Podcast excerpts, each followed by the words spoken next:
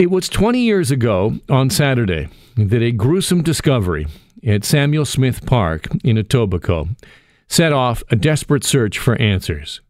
What you are about to hear next is a trip back in time with the homicide detective who helped solve one of this city's most notorious and sickening crimes. For me, this is a story I have never forgotten. I had recently moved to Toronto. It was one of the first big stories that I covered as the crime reporter for Global News back in 1999. I, like so many, spent night after night reporting from the frozen shores of Lake Ontario as police officers dug through the park looking for evidence. Here is a special listen to an upcoming television program on Global News called Crime Beat. This is a city's lost child, the Farah Khan story. A snowy walk takes a former detective back in time. How long has it been since you've been back here, Rolf? This will be the first time since January 2000.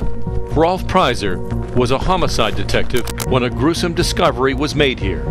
So this is where, right down in here, is where The initial bag, if memory serves me correct, was just found right in here. In December 1999, a woman saw a couple burying bags. When they left, she looked in a bag that they had tried to hide. So she opened it up and immediately she saw the hand and the forearm. So she closed it. It was, uh, you know, horrific for her to see that. Um, no doubt uh, something that she would never have thought she would live to see. What followed would grip the city. The memory of it haunts not only Preiser, but also those of us who covered the story. The area that police are interested in looks a lot like this section of the park. Police find more bags containing parts of a child, but not enough to identify the victim. It's a horrific crime, and uh, even, uh, you know, save that there might be some explanation for it, to dismember a child like that is just beyond uh, what anybody could imagine. Who is this young child? As the weeks pass, Preiser fears the case is slipping away. There were some very dark days. I remember, you know, meeting with the media uh, out just out here, and and uh, sort of, you know, in very sort of dejected way, saying, you know, again, we're not successful today. We haven't found anything. Desperate, police hold an extraordinary news conference. This is the right lower arm. It's been dismembered through the elbow joint. The deputy chief coroner shows an x ray of the victim's severed forearm, and there's more. The four to six year old uh, girl uh, may be of South Asian origin. An elementary school teacher in Etobicoke hears this and contacts police. She has artwork, a finger painting from a girl who supposedly had moved back to Pakistan. It's the break police need. Because the prints that were found on the artwork matched the fingerprints of the remains that we had found, and specifically the left middle finger. So now, this was a huge, huge break for us. Because now we identified her, finally. Although we didn't have all our remains, at least we had focus. And uh, I gotta tell you, like thinking back, um, that was an emotional moment. The victim, five year old Farah Khan.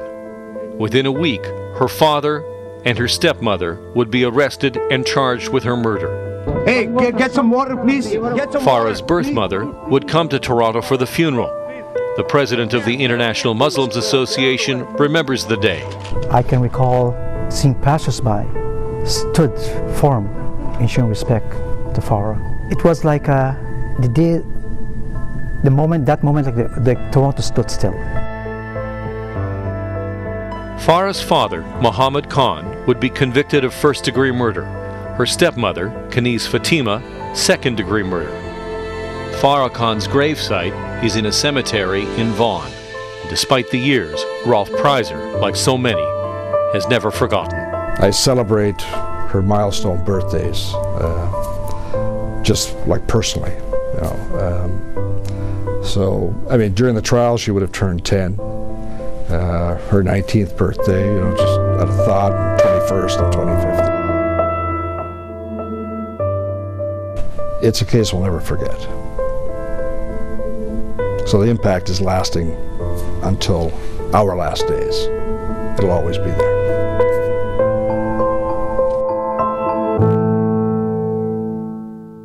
That is former Toronto homicide detective Rolf Preiser talking about the 20th anniversary of the discovery of body parts in Etobicoke Park and what that set in motion.